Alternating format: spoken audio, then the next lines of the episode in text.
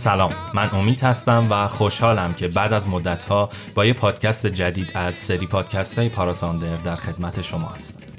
در این برنامه که حدوداً سه یا چهار پادکست دنبالدار خواهد بود به موسیقی پروگرسیو راک ایتالیا می‌پردازیم طی سالهای 1971 تا 1974 در ایتالیا تحت تاثیر رخدادهای سیاسی جاری جریان تازه ای از موسیقی پدیدار شد که امروزه اون رو تحت عنوان راک پروگرسیو ایتالیانو یا به اختصار RPI می‌شناسیم.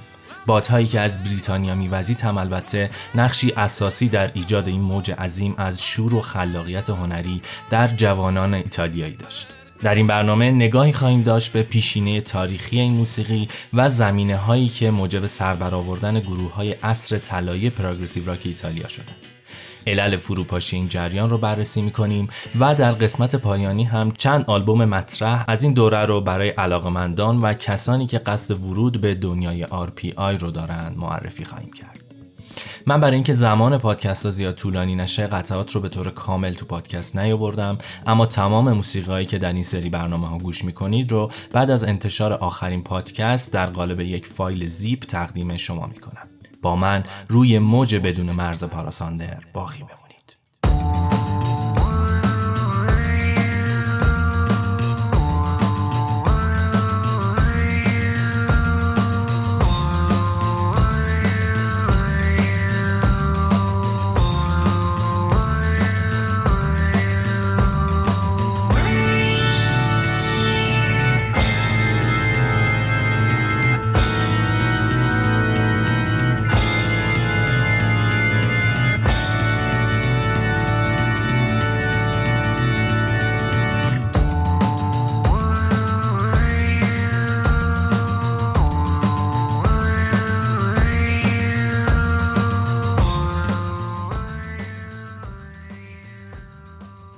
سال 1946 جنگ و فاشیسم برای ایتالیا جز اقتصادی ویران و جامعی از هم پاشیده چیزی بر جای نذاشته. نخستین تصمیم اومبرتو دوم آخرین پادشاه ایتالیا اینه که برای جلوگیری از وقوع یک جنگ داخلی خونبار دیگه دست به برگزاری رفراندوم برای انتخاب میان جمهوری و رژیم پادشاهی بزنه. هواداران جمهوری با اختلاف اندکی پیروز میشن و ایتالیا تبدیل به جمهوری ایتالیا میشه. در همین زمان انتخابات پارلمانی هم برگزار میشه و ترکیب مجلسی رو مشخص می‌کنه که وظیفه نوشتن قانون اساسی جدید برای جمهوری تازه متولد شده ایتالیا رو داره. دموکرات های مسیحی دست بالا رو می‌گیرن و پس از اون چپ ها یعنی سوسیالیست ها و کمونیست ها بیشترین کرسی رو در اختیار می‌گیرن. در این دوره احزاب چپ با سازشکاری و حمایت عجیب از اقدامات آمریکا پست های کلیدی در دولت دموکرات ها که از حمایت آمریکا برخوردارند بر عهده می‌گیرند. اما خیلی زود تحت فشار هری ترومن رئیس جمهور وقت آمریکا تماما از پست های دولتی حذف میشن و انتخابات سال 1948 در فضایی که آمریکا از نفوذ شوروی به ایتالیا به شدت نگرانه و دست به هر کاری می‌زنه تا دست چپ ها رو از دولت و پارلمان کوتاه کنه برگزار میشه.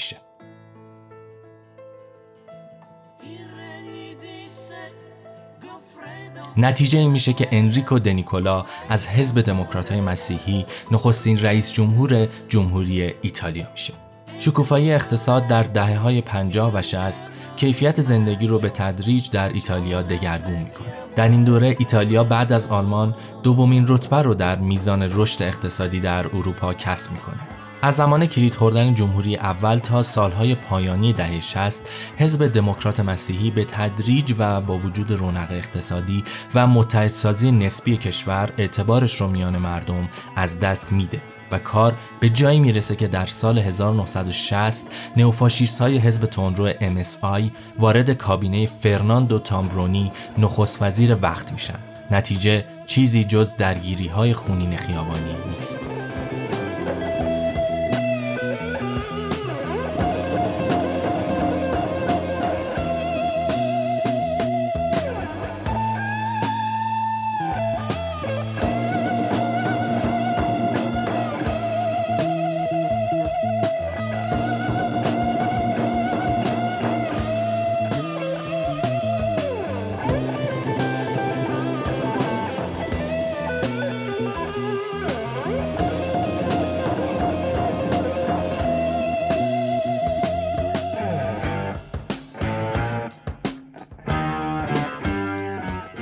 در اوایل دهه هفتاد ایتالیا با بحران و آشفتگی عمیقی روبرو میشه نسیم تغییرات به نفع رفرمیست ها و چپ ها در حال وزیدنه و پایه های عقاید محافظ کارانه در تمام عرصه ها در حال فرو ریختن.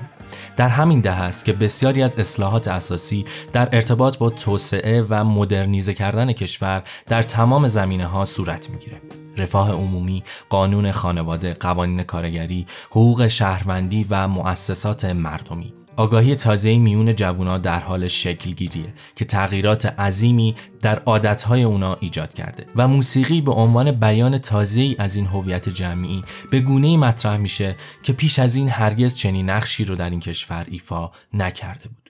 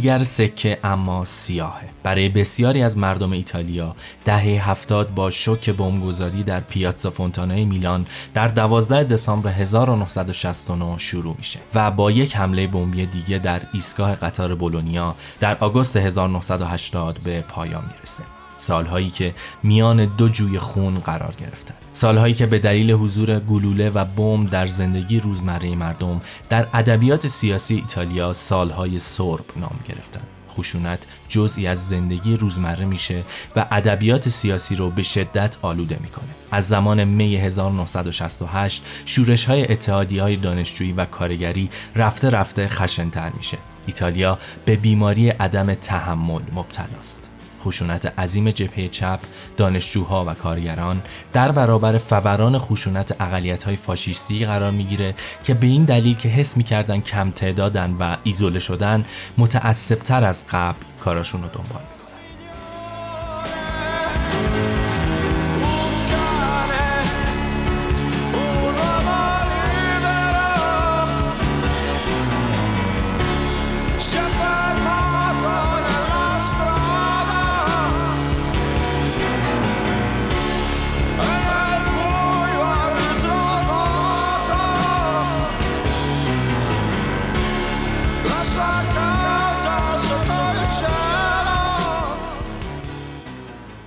تشدید درگیری های خیابونی میان تندروهای چپ و راست و بین هر دوی اونها با پلیس بحران رو بیشتر می‌کنه.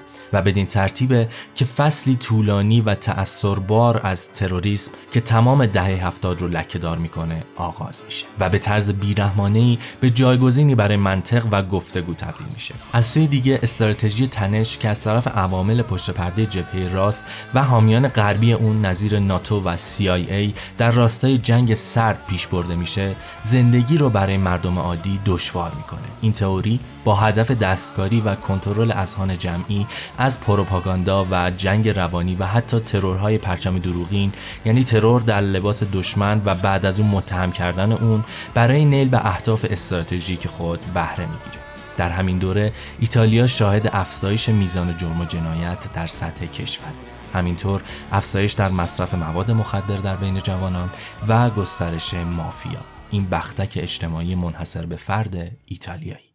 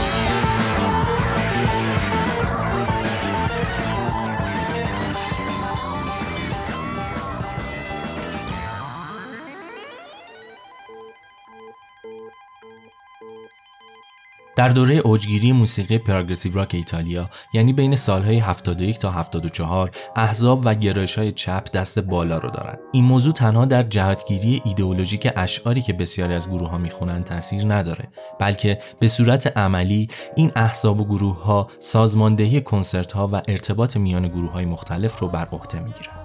رفتن به کنسرت در دهه هفتاد به یک عمل سیاسی تبدیل میشه و به مسابه موافقت با مواضع و جهتگیری های ایدئولوژیک این گروه های موسیقی محسوب میشه که تقریبا هیچ کدوم در این زمان از این جهتگیری ها مسئول نمیمونه گرایشی که تو این دوره وجود داره گروه های موسیقی رو نه فقط برای کیفیت موسیقی ارائه شده توسط اونها بلکه بر اساس معیارهای ایدئولوژیک قضاوت می‌کنه و اگه گروهی در این میون خودش رو به سیاست آغشته نکنه و جهتگیریش مشخص نباشه مورد حجوم گروه های دیگه قرار می‌گیره از جمله سیاسی ترین و متعهد ترین گروه های مطرح تو این دوره می‌تونم به Area، Stormy Six و Osanna اشاره کنم. Osanna حتی قسمتی از سرود پرچم سرخ رو که یکی از سرودهای مشهور جنبش کارگری ایتالیاست در یکی از قطعات آلبوم اول خود L'uomo میگنجونه.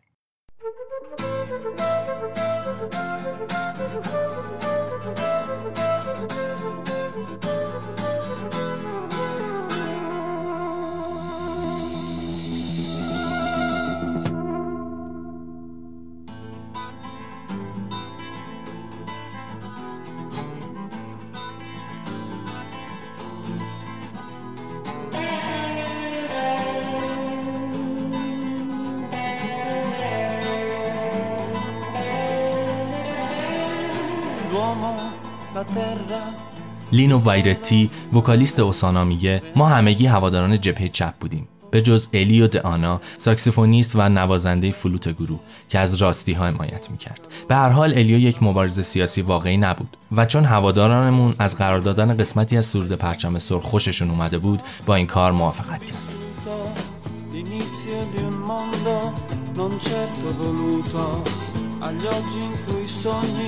Non sono sinceri, nei giorni più tristi, nei giorni più veri.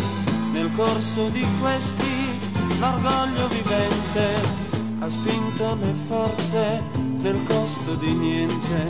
La gente, le razze, il denaro, la terra, l'odio, l'invidia, la forza, la guerra.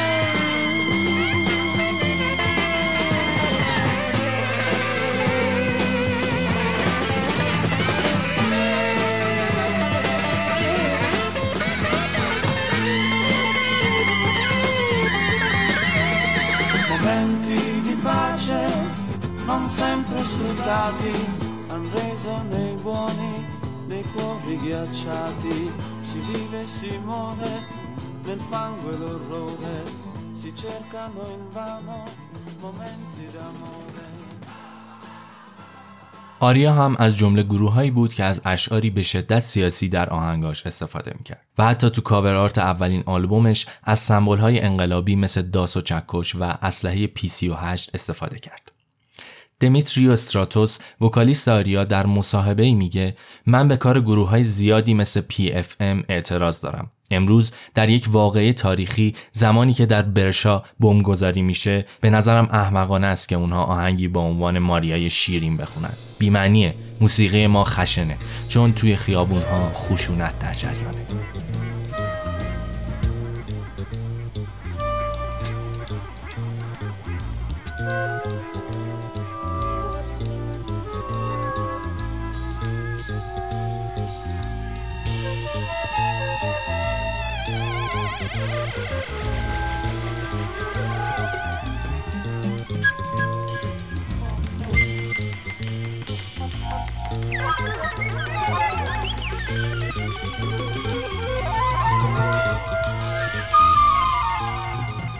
برای بسیاری از مردم تعهد سیاسی یک الزام بود و هنرمندانی که واقعا درگیر سیاست نبودن هم باید با این موضوع روبرو می شدن. برای مثال PFM که سعی کرد تا بر روی موج چپ در ایتالیا موج سواری کنه شانس کسب موفقیت در خارج از ایتالیا به ویژه در آمریکا رو به گونه ای از دست داد. داستان از این قرار بود که مدیر برنامه های آمریکایی این بند از اینکه اونها در کنسرتی که PLO سازمان آزادی بخش فلسطین برگزار کرده بود شرکت کردند اونم درست پیش از انتشار ششمین آلبومشون چاکلت کینگز و برنامه ریزی برای برگزاری تور در آمریکا ازشون شاکی میشه و تور آمریکاشون رو لغو ماورو پاگانی از اعضای گروه در این باره میگه سال 1975 در روم ما در کنسرتی که در حمایت از فلسطین برگزار می‌شد شرکت کردیم. چیز خاصی نبود. یکی از هزاران کنسرتی که در ایتالیا به نفع چیزهایی که نیاز به حمایت داشتن برگزار می‌شد.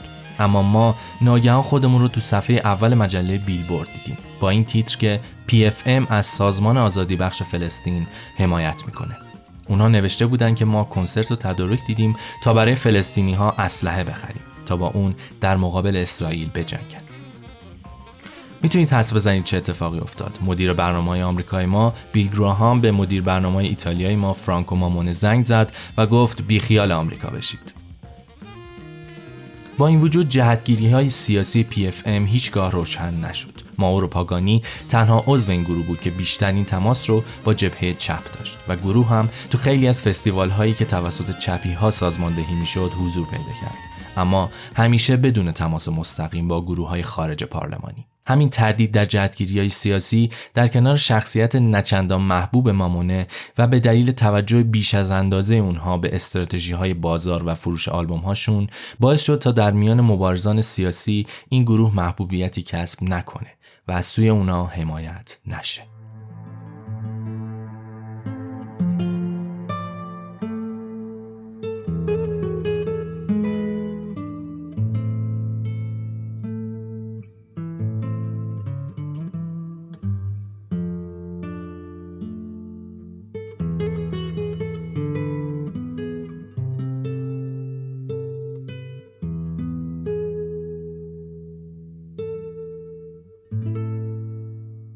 پایان قسمت اول. برای گوش کردن پادکست های ما بهترین راه مراجعه به کانال تلگرام ماست. به نشانی t.me parasander. تا قسمت بعدی مراقب گوش های خودتون باشید.